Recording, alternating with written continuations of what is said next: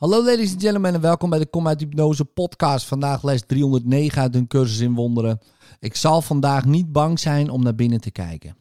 In mij is eeuwige onschuld, want het is Gods wil dat die daar voor eeuwig en altijd is.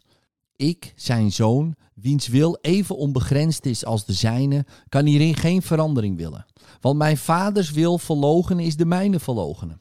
Naar binnen kijken is niets anders dan mijn wil vinden zoals God die geschapen heeft en zoals die is.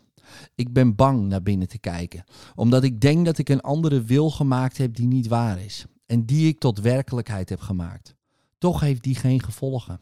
In mij is de heiligheid van God. In mij is de herinnering van Hem. De stap die ik vandaag zet, Vader, is mijn onbetwiste bevrijding van ijdele dromen over zonde. Uw altaar blijft sereen en onbezoedeld. Het is het heilige altaar voor mijzelf en daar vind ik mijn ware identiteit. In liefde, tot morgen.